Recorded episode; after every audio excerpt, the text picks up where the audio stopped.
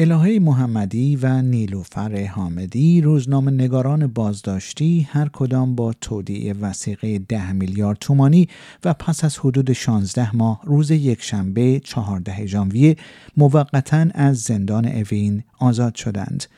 خانم محمدی و خانم حامدی خبرنگاران روزنامه های هممیهن و شرق سال گذشته در پی پوشش خبری جان باختن و خاکسپاری محسا امینی بازداشت شدند و در پی بیش از یک سال بازداشت موقت در دادگاه به ریاست قاضی سلواتی به های طولانی مدت محکوم شدند. آزادی موقت این دو روزنامه نگار با استقبال بسیاری روبرو شده است. این دو روزنامه نگار در جریان اعتراضات سراسری سال گذشته به جرم پوشش خبری کشته شدن محسا امینی در بازداشت گشت ارشاد بازداشت و به همکاری با دولت متخاصم آمریکا متهم شدند اتهامی که آنها قویا آن را رد کردند تیم فوتبال ایران در نخستین بازی از محله گروهی جام ملت‌های آسیا به مسافه فلسطین رفت و چهار بر یک برنده شد. پس از این بازی ایران به دلیل تفاصل گل بهتر از امارات متحده عربی در صدر جدول گروه سی بازی ها قرار گرفت.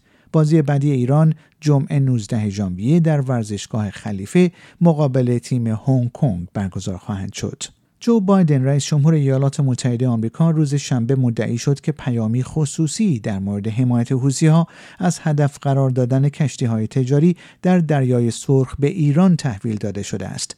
به گزارش نیویورک پست در حالی که آقای بایدن برای آخر هفته به کمپ دیوید می‌رفت از او پرسیده شد که چه پیامی به واسطه چند حمله که دهها تأسیسات تحت کنترل نیروهای نیابتی تهران در یمن را هدف قرار می‌دهد به ایران ارسال می شود.